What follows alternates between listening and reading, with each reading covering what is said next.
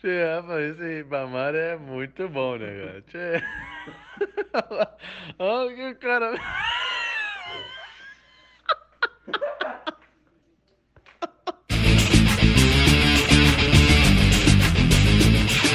Esse filha da puta, agora tu fica desesperado. Tu que botou esse bosta, pinto filha da puta, em vez de botar a bosta do guri. Aparece! Aparece aí, gazela!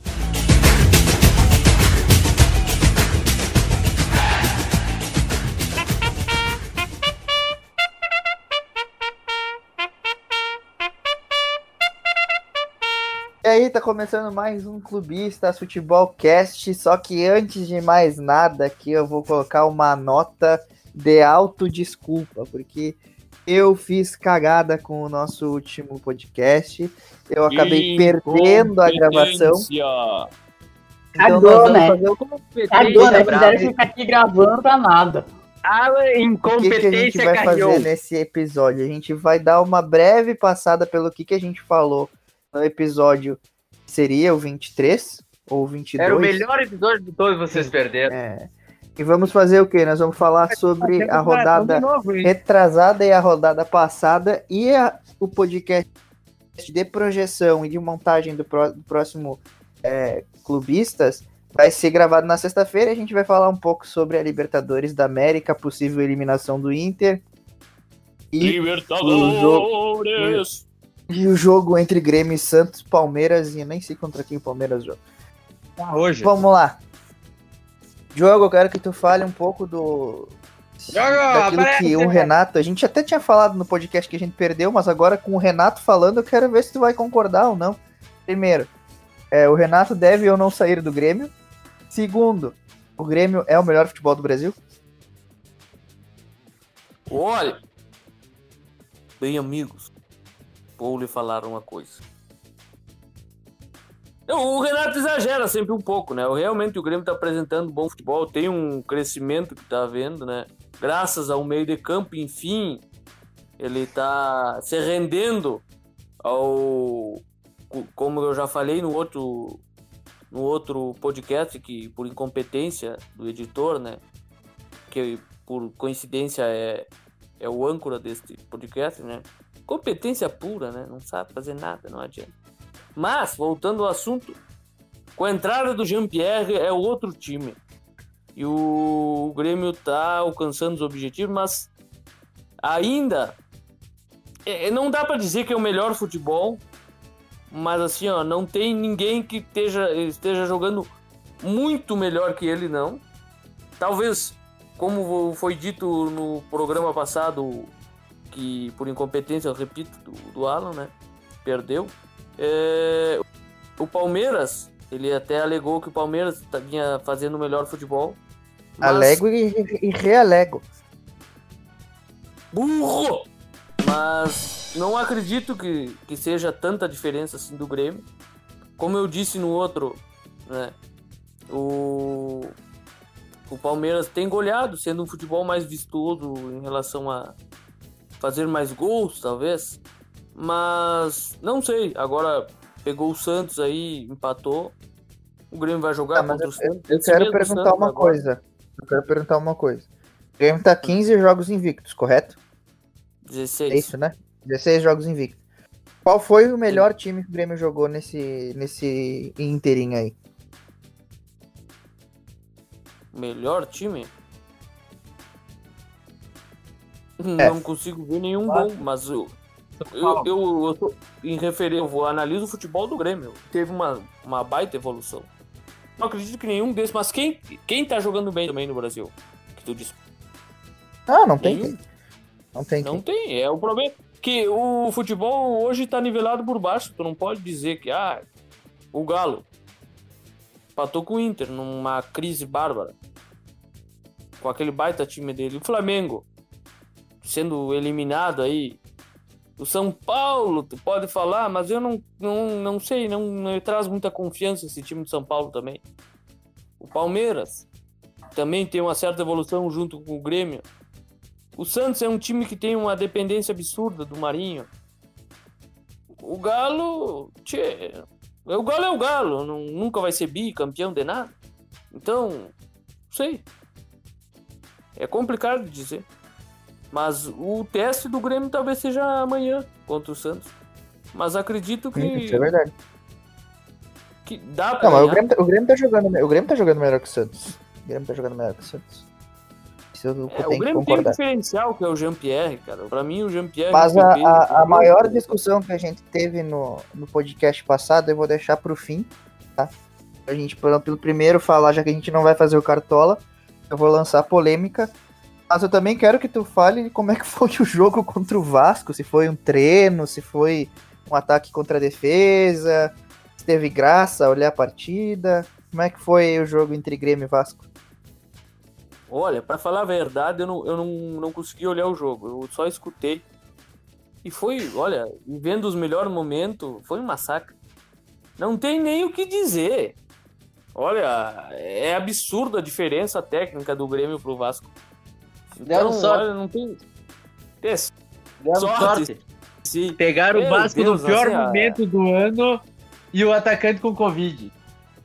Ah, pior momento do ano, nada. A realidade do Vasco é essa, cara. Não, é o pior, não é momento, pior momento do ano. A realidade não é, é essa. Não, não, não. Era, era, era que nem o Inter lá no começo. A realidade, a realidade é agora.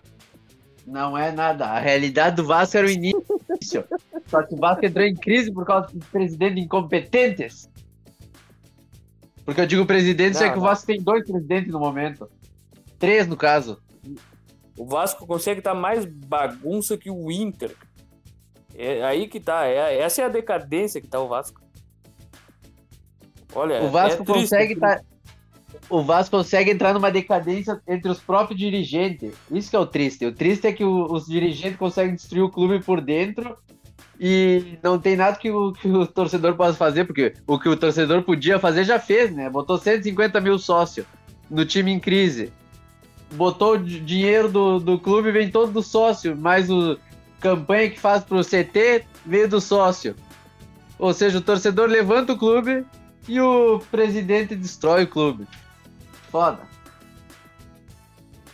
Fora o fato do azar da Covid, né? Por isso eu agradeço ao Romildo, o mestre dos magos do Sul. Que é absurdo a gestão desse homem. Ele, ele merece uma estátua. Deu estátua pro Renato. Mas falando do jogo do Vasco e Grêmio, foi simples. O Sapinto entrou com três zagueiros pra não fazer gol. Só que a defesa é muito limitada. Ou seja, vai levar gol. Quando começou a entrar gol, só foi. Foi um atrás do outro, não teve nem graça. Porque o Vasco não tinha como fazer gol, já que não tava o Cano. Ou seja, do zero não ia sair o placar do, do Vasco. E no máximo ele podia tentar ficar retrancado. Só que era só jogar bola na área que o Diego Souza parecia o, o Peter Crouch em cima da zaga do Vasco. Com três zagueiros, quem marcou o Diego Souza para cabecear eram os laterais. E me diz uma coisa agora, então o Vasco, só de, o Vasco e o Vascaíno só dependem do Cano. Vai enfiar o Cano em todos vocês. O, o Vasco agora só leva D quatro. Não. Não, então, hein, Rafael, o Vascaíno tá pedindo a cabeça do Pinto, então. Não, ele tá pedindo a cabeça. O Pinto tá lançando, o Vasco só leva D quatro agora. Não, isso não existe. O Pinto, o Pinto vai cair. Tá mole esse Pinto, tá muito mole. Passa pro Vasco aí, uh. Ceará quatro a zero, é... eliminado da Sul-Americana pro Defensa e Justiça. Ah, não gravou o programa, né? Não gravou o programa pra falar do Ribamar. Puta que pariu! Nunca mais tem como repetir esse nome, Ribamar. Nem, nem o que tu falou no outro podcast, tenha cuidado. Tá bom? Eu me exalto um pouco quando eu falo esse nome, Ribamar. Chegou a me estressar porque ele chegou a entrar de novo contra o Grêmio. Eu não sei que merda que o técnico tem na cabeça de escalar ele de volta. O cara é muito ruim. O cara simplesmente não é jogador. A cabeça do Pinto, né? A cabeça do Pinto é, é foda pra, pra vocês, hein? Vocês gostam da cabeça do Pinto. Não, é impressionante. O cara simplesmente entregou o jogo pro Defensa e Justiça, porque o Vasco nunca teve tanta chance como teve naquele jogo.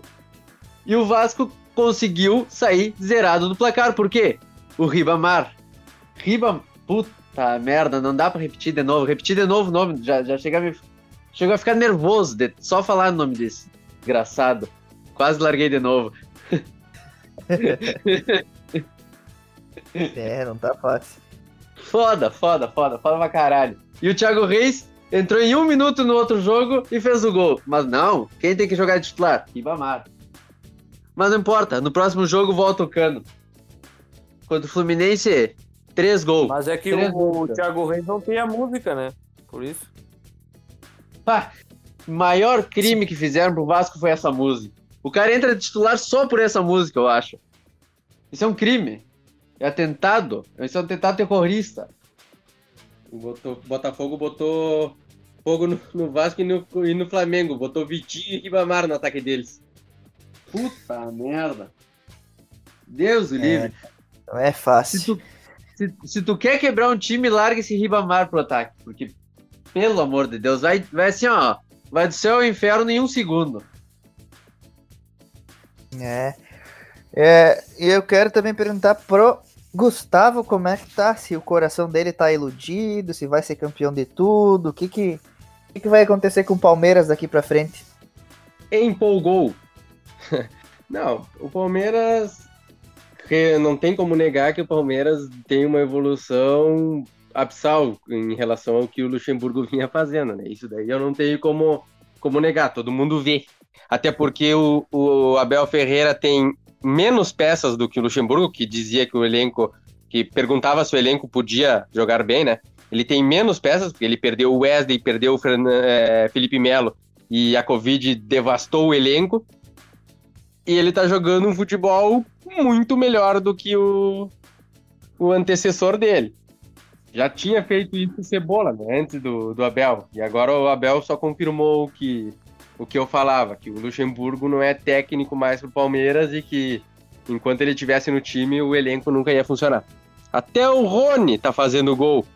Até o, o Lucas Lima. Eu cheguei a falar que o Lucas Lima jogou bem no, no último jogo. Graças a Deus, ele já voltou à realidade, né? Graças a Deus não, porque eu, ele nunca me iludiu. Mas iludiu muito o torcedor. Agora contra o Santos, ele não entra em campo de novo. Contra é, o Santos, ele voltou, ele voltou a... a mostrar sua verdadeira face, porque é no jogo decisivo, no jogo grande que ele some. E por falar em Santos e Palmeiras, eu quero perguntar pro Diogo e pra ti, foi ou não foi pênalti? Eu não, não eu, eu não consigo entender como é que o Diogo fica... Segue o lance! Eu não consigo entender como é que o Diogo fica duas horas discutindo um lance pra no final ele dizer, é, mas eu acho que foi pênalti também. É pra mostrar a tua incoerência na, na, na análise do jogo. Lance. O maior incoerente que existe. O maior incoerente da cidade. Se, olha, se aquilo não é pênalti... Não existe pênalti mais no futebol brasileiro, no futebol mundial. O cara pulou com o braço é. extremamente erguido, totalmente esticado, botou no ombro do cara, a bola caiu em cima da mão dele. Ele não teve intenção. Como ele não teve intenção? Olha, por que, aí, que ele botou com o braço em cima da cabeça? Por que, que ele botou ele a mão na... Por que, que ele disputou em jogador do Palmeiras? Como assim? Agora o movimento natural dele botou a mão no ombro do jogador do Palmeiras que pulou pra cabecear. Ah, ah então... Então, na semifinal contra o Atlético Paranaense, foi um lance normal, aquele pulo do Wellington. Não que sei, não lembro. Que vocês disseram que não era mão, que não era pênalti. Não devia ser. O cara tava com o braço totalmente esticado pra cima, acima da cabeça, como tá o, o cara do... do, do Atlético do... tava, o Wellington tava com dois braços, parecia uma galinha abrindo as asas. É o Wellington. Ah, se é o Wellington, bem capaz de ser o pênalti mesmo. Não, mas vocês disseram que não foi pênalti. É, porque não foi. Mas não tinha V A R. Não tinha V A R. Isso é uma incoerência de vocês. Não, não era. Não, é que nem o lance. lance que eu... Me mostra o lance que eu analiso. Sem ver o lance. Ah, eu não consigo tá, falar. Tá. Não te faz de louco. Tu não te faz de louco que tu sabe que, tu, que, que lance que eu tô falando. É que nem o lance do... Acho que eu vou me lembrar do lance do Atlético Paranaense contra o Grêmio. Do Luan contra o Inter, tá? Tu disse que não é pênalti. Aí o lance do, do Lucas Silva contra o Cuiabá. Não, mas aquilo foi pênalti. Mas vai tomar no cu, tu não é coerente com nada que tu fala. Não, não, não, não, não, não, não, não. Pode escutar meus áudios. Ô, oh, ô, oh, pode escutar meus áudios. O lance do, do Lucas Lima, o que que eu, do Lucas Silva, o que que eu disse? Isso daí é não pênalti. É pênalti. E não é pra marcar. Não, escuta. Não é pênalti, não é pra marcar. Mas ele deu aquele lance do Luan, não deu? Deu. O que, que ele acabou marcando? Marcou, não marcou? Mas eu fui coerente. Eu disse que os dois deveriam ter sido pênalti. Se ele marcou aquele pênalti e não marcou o do Lucas Lima, quem é o incoerente? São os árbitros, não sou eu. Lucas Silva. Lucas Silva, isso aí. O cara é burro. Como você é burro, o Lucas Lima é podre, o Lucas Lima é podre, é podre. E o Lucas Lima também. O, o, o jogo, então tá, pode ser, o jogo tá, com o Palmeiras, o Palmeiras, o Palmeiras nessa semana, deixa eu ver, qual foram os jogos do Palmeiras? Metemos três a zero no Atlético Paranaense, com extrema facilidade, jogando Graças muita bola. Depois a gente fez cinco a zero no, no time Marodoro Delfim, que só serviu para machucar o Patrick de ah. Paula. Ei, a também não é. ganhar do, do Atlético Paranaense, né?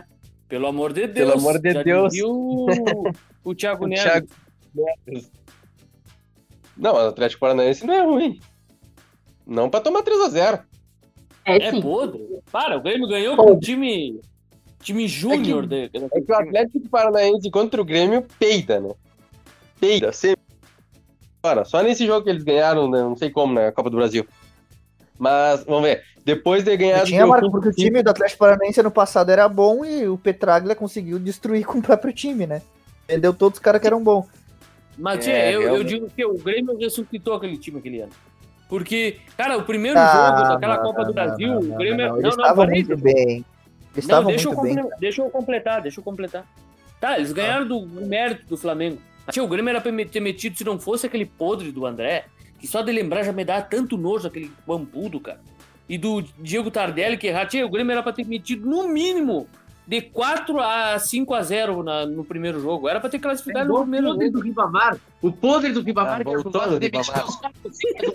Não, mas o André é pior que o Ribamar. O André tá, consegue tá. ser pior que o Ribamar. Não tem como ser pior que o Ribamar. Porque eu só acho... pagou dez milhões pro Ribamar. O Grêmio pagou eu... dez milhões pelo André. Eu só acho que tem que botar na edição o Rafa cantando a musiquinha do Ribamar. Vou procurar, mas é difícil achar. Nunca tem gol do Ribamar, Ribamar. O, é Rafa, o Rafa gritando, não, não, não. Quando ele errou é aquele, aquela bola no, no último lance do jogo, foi hilário, foi hilário. Furou é nos noventa minutos. Quer falar alguma coisa do Calma Curitiba? Aí, eu já tava falando, só que eles se meteram ah. no meio da, da conversa. Ah, mas ah. acabou já, papai. Tá te metendo claro que não tá agora, animal. Deixa a guria falar. Tu não sabe que tu fica só deixando, não fala, não deixa a guria falar. Tu é louco, mano. Deixa a Bela falar. Para de não falar me... um pouco. Não me deixa falar. Gustavo, futebol, Gustavo a fala, a fala da Bela não vai... A... A fala da Bela não vai durar dois minutos. Vai lá, Bela. Fala Olá, do teu Bela. Ah, me respeita. Não sei por que você Ai, não deixa a Bela falar. Mas olha aí, ficou só interrompendo a Bela. Tá louco, cara. Não deixa isso, falar. Isso, isso, Diogo, é make-up. Alguém tem senso nesse podcast. É quando ficam falando o que, que a guria quer falar. Tipo, tu fica falando o que, que o Curitiba quer fazer. O que o Curitiba queria perder. Todo mundo sabe. Não é? Todo mundo sabe a intenção do Curitiba nesse campeonato. É, me deixar com raiva. Ainda em dois mil e vinte. Me deixar com raiva. Eu acho, olha, eu ainda tenho o palpite de que três integrantes do, do grupo vão cair. Eu, o Curitiba não vai cair, eu já falei e vou repetir. O Curitiba não, não vai cair. Três integrantes do grupo vão cair. É o Said, o Alder, o Frank e o Abel. Não, é participante especial.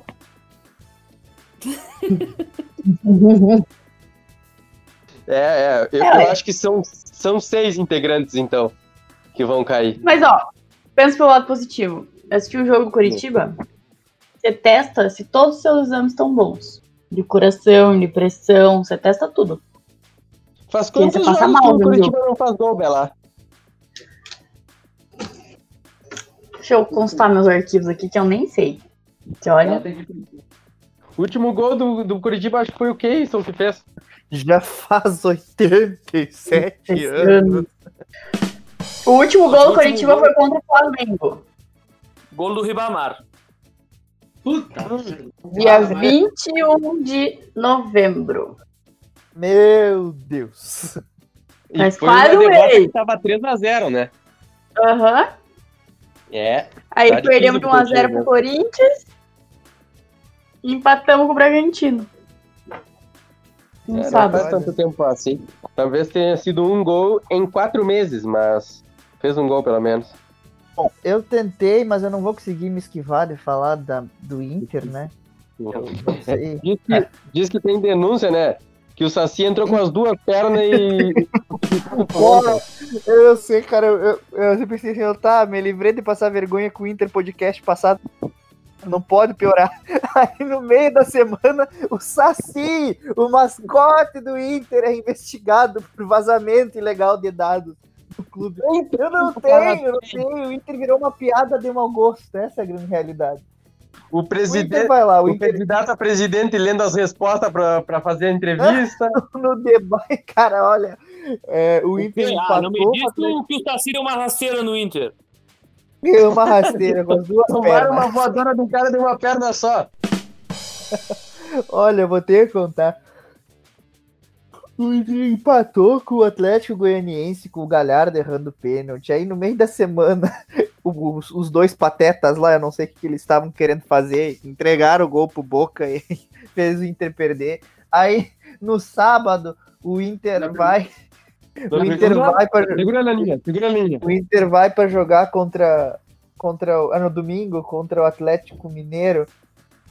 Sai ganhando em dois minutos, depois toma, faz um gol contra com o Musto. Eu não sei, cara, a gente tá dando risada já, assim, porque... O, é, o, contra ele, o amarelo de sempre o, também. Os gêmeos, os gêmeos são prova que eu tô mais preocupado com a política do Inter ultimamente do que com o futebol, porque... Não dá, assim, ó, tu, o Inter, eu já tenho falado há algum tempo, se implodiu. Foi um auto-suicídio, entre aspas, né? Que a gente sabe que suicídio é, é cada pessoa ser mata. Mas, pelo amor de Deus, foi uma auto-explosão, é, foi uma auto-explosão, sei lá, assim, ó, um auto-boicote, eu não sei. O time tava em... Li... Tava falando pros guridores, dois... de, dois de novembro do, de dois mil e vinte, o Inter era líder do Campeonato Brasileiro, estava na Copa do Brasil e estava na Libertadores. Dia dois de dezembro, o Inter era o, o quarto colocado no Brasileirão, agora já é sexto. Está eliminado da Copa do Brasil para o poderoso América Mineiro e está um, um pé e meio já na cova da Libertadores. Acabou o ano do Inter, né? É, pelo menos faltam apenas sete pontos para garantir A, a permanência na Série A. Tem dois jogos teoricamente fáceis agora dentro do Beira-Rio. A torcida é que consiga alguns jogos pontos fáceis no Beira-Rio. É, teoricamente, né? Contra quem? É o Quais Botafogo. São os jogos que o Inter mais entrega? É Botafogo, tem o, Botafogo, não me lembro qual é o certeza. Outro. É o Botafogo e tem é outro Fortaleza, time, se não me engano. Não, não, não, não é Fortaleza. O Botafogo Esporte. Vem de cinco derrotas consecutivas. Tá aí a vitória do Botafogo. Tá aí eu a... não duvido. Eu simplesmente não duvido. Eu simplesmente não duvido, mas eu vou tentar descobrir aqui rapidinho quais são os jogos do Inter. Pra dizer, porque eu sei que são dois jogos em casa. Bota... Ah, não, não é teoricamente fácil porra nenhuma. É o Palmeiras. O Inter tá fudido. Ah, é facinho mesmo, né? Ah, só se não tiver com todos os Covid de novo. Decente, seria fácil, mas... Ai, olha, eu vou ter que contar. Ai, tá, tá triste a situação do torcedor. Mas se ganhar do Botafogo, faltarão quatro pontos para garan- se garantir na Série A do ano que vem. Mas, olha, tá louco. Assim, eu não sei o que dizer, não sei o que pensar, mas, enfim. Mas, como eu falei lá no início do podcast... Eu ia falar para vocês, para a gente debater algo relacionado justamente ao Inter. Olha pelo lado bom, Ale. Olha pelo lado bom, pera. Olha pelo lado bom. Não teu tem time não tem alguém da mão no ataque. Meu time tem o Abel Braga na casa mata. Não dá pra, é, não dá pra dizer que tem lado bom. Olha o tamanho do Alan. Bola não tem lado. Até, até o, o Vasco time... demitiu o Abel Braga. Nem o Vasco e, suportou o Abel Braga. E o Vasco, e o Vasco, o Vasco não tem o Zé Gabriel na zaga. Então, nós temos o pior. O Castan tá pior que o Zé Gabriel, tá entregando mais do que Sedex. Tá louco, cara. Olha, eu vou ter que contar, mas vamos, vamos lá, vamos lá. O... Eu, quero pro... eu quero propor um debate, já que a gente não vai falar de Cartola, eu quero propor esse debate que rendeu um pouco na última gravação e eu queria, re... eu queria trazer ele de volta. É... Um técnico é metade de um time, no sentido de que saiu o Luxemburgo o Palme... e entrou o Abel, o Palmeiras começou a voar. E no Internacional, o, o elenco fraco, conduzido pelo Kudê até a liderança, mostrou que sem o Kudê não é nada. O que, que vocês me dizem? É, que o, o Kudê, o Inter é bom ou o Kudê que fez milagre? Eu digo que no cu dos outros é refresco. Puta merda. Mas eu vou, ter, eu vou dizer uma, eu vou rebater essa tua, tua fala aí do Kudê. E o Ramon? O, o Ramonismo que levou o Vasco à primeira colocação. E aí? O que, que tem? Que que tem que o que Ramonismo? Tem o, o Ramonismo compara o Kudê. São fases. São fases. Ah, não pode ser, não é só fase. O cara ficou seis. O cara ficou. O cara ficou. Só que o Ramonismo não ficou... é o que o quê? O cara, o, time ficou que um turno, o cara ficou um turno líder do Campeonato Brasileiro. Um turno líder do Campeonato Brasileiro. O Inter não ficava um turno líder de, do Campeonato Brasileiro, acho que desde que começou os pontos corridos, cara. A real é que o Inter nunca ficou. Não, o tu...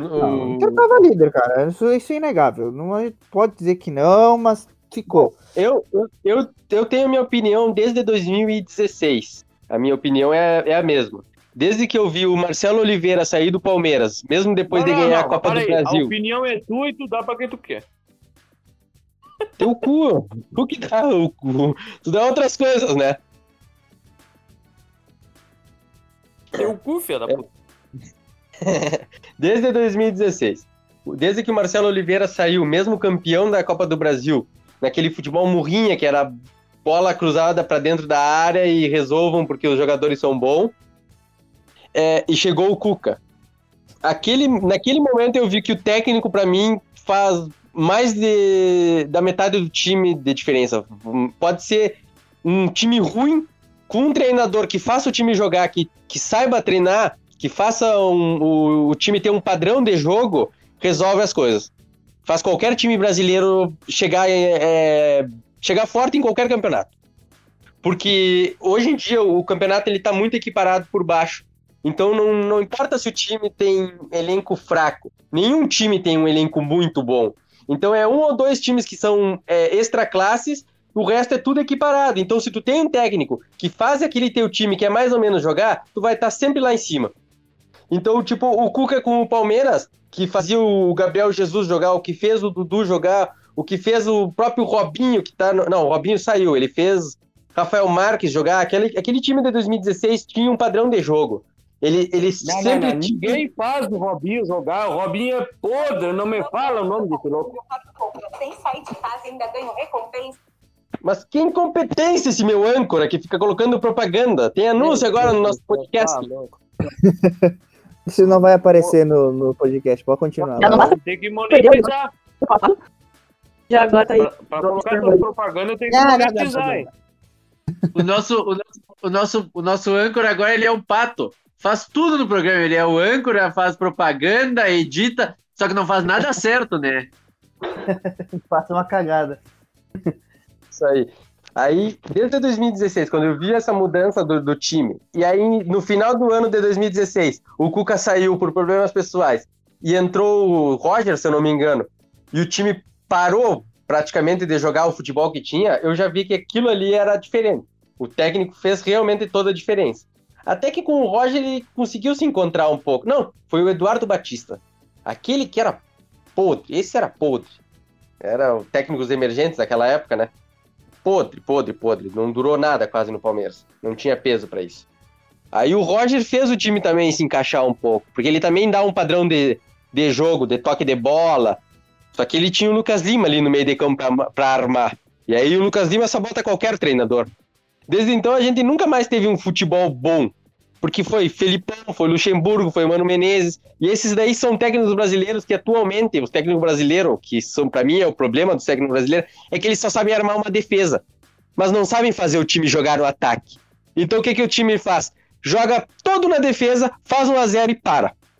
Nunca tenta fazer dois a zero, tenta fazer três a zero, que foi o que Jorge Jesus, quando chegou no Flamengo, fez. Não parava no um a zero, não parava no dois a zero, três a zero, quatro a zero, sempre queria mais, que é o que eu vejo no Abel. O que o Palmeiras faz hoje é gol.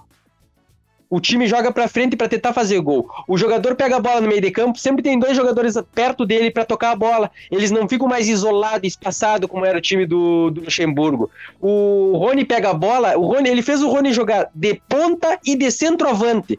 E com o Luxemburgo o cara não fez um gol em seis meses. Agora ele tá de artilheiro quase do, da Libertadores, faz gol em todos os jogos do Palmeiras. O Rony, mas ele é podre, porque ele não sabe... Se... definir a jogada, mas isso não vem ao caso. Ele faz gol de pênalti. A assistência, pelo menos, ele é o maior assistente da Libertadores. Daí, o que, que ele fez? Ele ressuscitou o Rony, ele ressuscitou o Rafael Veiga. O Palmeiras não tinha um meio de campo que funcionava no, no Luxemburgo. Por quê? Porque a ideia do Luxemburgo não era mais treinamento. A ideia do Luxemburgo, pra mim, era pega aquele times de, de noventa, de noventa e tantos, que tinha trinta camisa dez qualificado, bota camisa dez e ele que pense o time. Ele que faça o, o, a jogada que tá na cabeça dele, porque ele vai pensar pelo time, ele vai tocar pro cara que tá melhor posicionado sempre. E aí o técnico não precisa armar, porque esse cara já vai pensar por ele. É isso daí que eu via. Então o, o Lucas Lima chegava ali no meio de campo, que não é um jogador que pensa, não é um jogador que vai dar um passe de, pra frente, e tocava pra trás. O Veiga não sabia o que fazer, corria, tentava driblar e chutava de fora da área. Hoje ele faz gol, porque ele entra na área, ele tabela com o jogador. O Gustavo Scarpa, o cara fez o Gustavo Scarpa jogar até na lateral do, do campo. Então, o, o técnico, até com variação de, de futebol no meio do jogo, de trocar o esquema com uma peça só, tu bota três zagueiros, coloca o jogador um pouco mais para a direita, traz o atacante e muda todo o esquema no mesmo meio do jogo. O técnico hoje em dia, ele faz o time ter confiança também. Então, para mim, o técnico não é só sessenta por cento. Para mim, o técnico é oitenta por cento do, do, do, do time. Se sai um jogador, tu pode recuperar. Mas um técnico, tu não recupera nunca. O Dudu saiu do Palmeiras, ele voltou a jogar futebol. É, o, o Palmeiras voltou a futebol, jogar futebol com o Abel. Agora é com vocês. É isso aí. Eu concordo, eu concordo, eu concordo porque eu vejo isso no Inter há pelo menos cinco anos, né? O último técnico do, do Inter antes do, do Kudê foi o Aguirre. E mal ou bem tinha seus defeitos lá, fazia o Inter jogar. Mesmo que a preparação física é, fosse deficitária, o Inter jogasse só o primeiro tempo muito bem e depois jogasse segurando ou mal das pernas, é, tinha um padrão de jogo. Depois passou pelo Argel, pelo Odair, pelos esses caras que, que não era bonito ver o Inter jogar. Eu até digo que o Odair também foi meio time do Inter, né? Mas fazendo aquele, aquele futebol antijogo, é que, que eu não é gosto. O, o, é, exatamente. O Odair e o Carille são os exemplos do, dos técnicos brasileiros. Armam a defesa, fazem um gol e sem retranco. É o que ele fez exatamente. Agora no Fluminense. Resultado no Brasil... Mas não vai dar a longo prazo, não vai dar resultado fora do Brasil, não ganha uma não Libertadores com esse jogo. O, o... o Renato do o Grêmio do Renato é o único time brasileiro treinado por time brasileiro que joga ofensivo.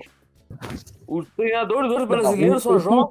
O Cuca do Santos, o Cuca do Santos joga para frente. O Cuca, o Cuca é um treinador que faz o time jogar para frente também. O Diniz do ah, São Paulo também tenta, Cuca... mas não sabe armar uma defesa. Não. Eu vou, eu vou dizer ah, uma coisa. É o problema, o, Diniz, o problema o Diniz, é que a defesa do, do, do Santos e do São Paulo, é só complementá-la. São muito... São, tem claro, deficiência. Mas, só que aí o que tá, Grêmio, eu vejo... O Renato que... conseguiu o quê? Claro, eu, eu entendo que as peças do São Paulo... Ex- exatamente, as peças para mim faz toda a diferença. Eu duvido que o Renato fizesse... É só tu olhar, o Grêmio quando joga sem o Kahneman e sem o... O Jeromel tem uma dificuldade bárbara, porque não é o, o Renato não armou a defesa. O Até Renato não, não armou a defesa. É que os dois eu pilares da defesa hoje... do Grêmio estão muito bons. Ah, sim, não. Mas eu assim, ó, ainda acho que hoje, David Braz e o Rodrigues, o Tonhão, são zagueiros assim, ó, que, que pelo que o Grêmio tinha três temporadas atrás, duas, era um absurdo a, a, a decadência que era, a diferença, é, era um abismo entre as defesas. Hoje já não é tanto. Mas assim, porque eu acho que o Rodrigues tem um zagueiro de um futuro bárbaro. Tem um lateral bravo, que é... é um zagueiro é, um, seguro, um muito lento, mas é, é bom zagueiro. E, a de... e hoje o Grêmio tem quatro lateral que, querendo ou não, são mediano, não é nenhum super, mas são quatro zagueiros mediano. Então eu acho que talvez a defesa não é o problema hoje no Grêmio também. Mas eu assim, quero ó, dizer que eu uma que coisa. Time, então, o São Paulo, para mim, dizer... São Paulo é horroroso. Eu quero dizer uma coisa pra vocês. É, muitas pessoas riram do Diniz e riem do Diniz ainda, mas deram, o São Paulo manteve ele, deu o tempo necessário, tá? Superou as crises com o cara e olha o que ele tá fazendo com o São Paulo. O São Paulo hoje tá jogando muito bem. Tem problema na defesa? Tem, mas tá jogando muito bem. Brasil, Paulista. Hã? Ele... É, mas, mas querendo ou não, ele, ele foi... foi eliminado na primeira fase da Libertadores, foi eliminado na primeira ah, fase da Sul-Americana que jogou. Eu não tô dizendo isso, mas é que, é que o Brasil. São Paulo tava numa baita crise. O São Paulo tava numa baita crise. Foi arrumando elenco, foi dando tempo pro cara trabalhar, segurou o cara. O cara tá fazendo um bom trabalho, não tem como dizer que não. Agora, entendeu? Tipo, eu acho que o São Paulo claro. é um dos grandes favoritos pra, pra ser campeão, tanto do Brasileirão quanto da Copa do Brasil. Hum, não, eu não concordo. Eu, na Copa do, do Brasil, eu não concordo. Eu, sinceramente, eu, eu, porque coisa, ele deixa eu só complementar aqui, Gustavo. Na Copa do Brasil, sinceramente, eu, eu, eu não vejo o São Paulo nem favorito contra o Grêmio. Claro que né, vai muito pelo meu clubismo também. Mas eu acho assim, ó, quase impossível o São Paulo passar pelo Grêmio e possivelmente pelo Palmeiras. Eu acho que ele não passa, não ganha essa Copa do Brasil por enfrentar o Grêmio ou o Palmeiras. Eu acho, eu acho que eu acho que eu acho que eu acho que é favor. Fala. Eu acho que o São Paulo é um time que vacila. Ele vacila demais. No Brasileirão ele, ele pode vacilar, ele pode errar, ele pode perder um jogo ou outro, mas na Copa ele não pode, entende? Então isso daí vai faz, faz toda a diferença. É só tu olhar os jogos na Sul-Americana, por exemplo, contra o Lanús. Com certeza, vacilou duas vezes, acabou. Concordo contigo. É um time que sente a pressão. Tu vê que no Brasil tu não tem pressão. Na, no Exato. mata-mata ele sentiu. E, não, e, e o Diniz, e o ele faz. O Grêmio e o Palmeiras não sentem mata-mata. Ele, esse time não sente mata-mata. O Diniz ele tem uma coisa que quando ele tá perdendo no mata-mata ele empilha atacante. Só que ele esquece que a zaga dele é muito fraca. E ele sempre acaba levando o gol no claro. fim. Porque a zaga dele ele é muito fraca. Se ele não tem a vantagem do jogo, se ele não tem a vantagem do resultado, se ele, por exemplo, sai perdendo, ele não consegue recuperar, porque quando o time dele sai pra frente, o contra-ataque que eles levam é sempre mortal. Mas eu acho que o São Paulo tá, tá encontrando seu caminho aí, eu acho que é um dos grandes, é um dos grandes favoritos a título esse ano. Bom, já são, já temos mais de uma hora aí de programa, é... lembrando que por conta de um erro meu, a gente tá fazendo duas versões em um só, então a gente falou competente, de duas rodadas. Competente! E... E na sexta-feira nós vamos gravar a próxima rodada, é, falando um pouco da Libertadores, como é que foram os jogos da Libertadores e montando o nosso time do Cartola. Dito isso, é, vai tomar teu cu, Diogo, e até lá. Tchau. Vai tomar teu vai cu, cu Diogo.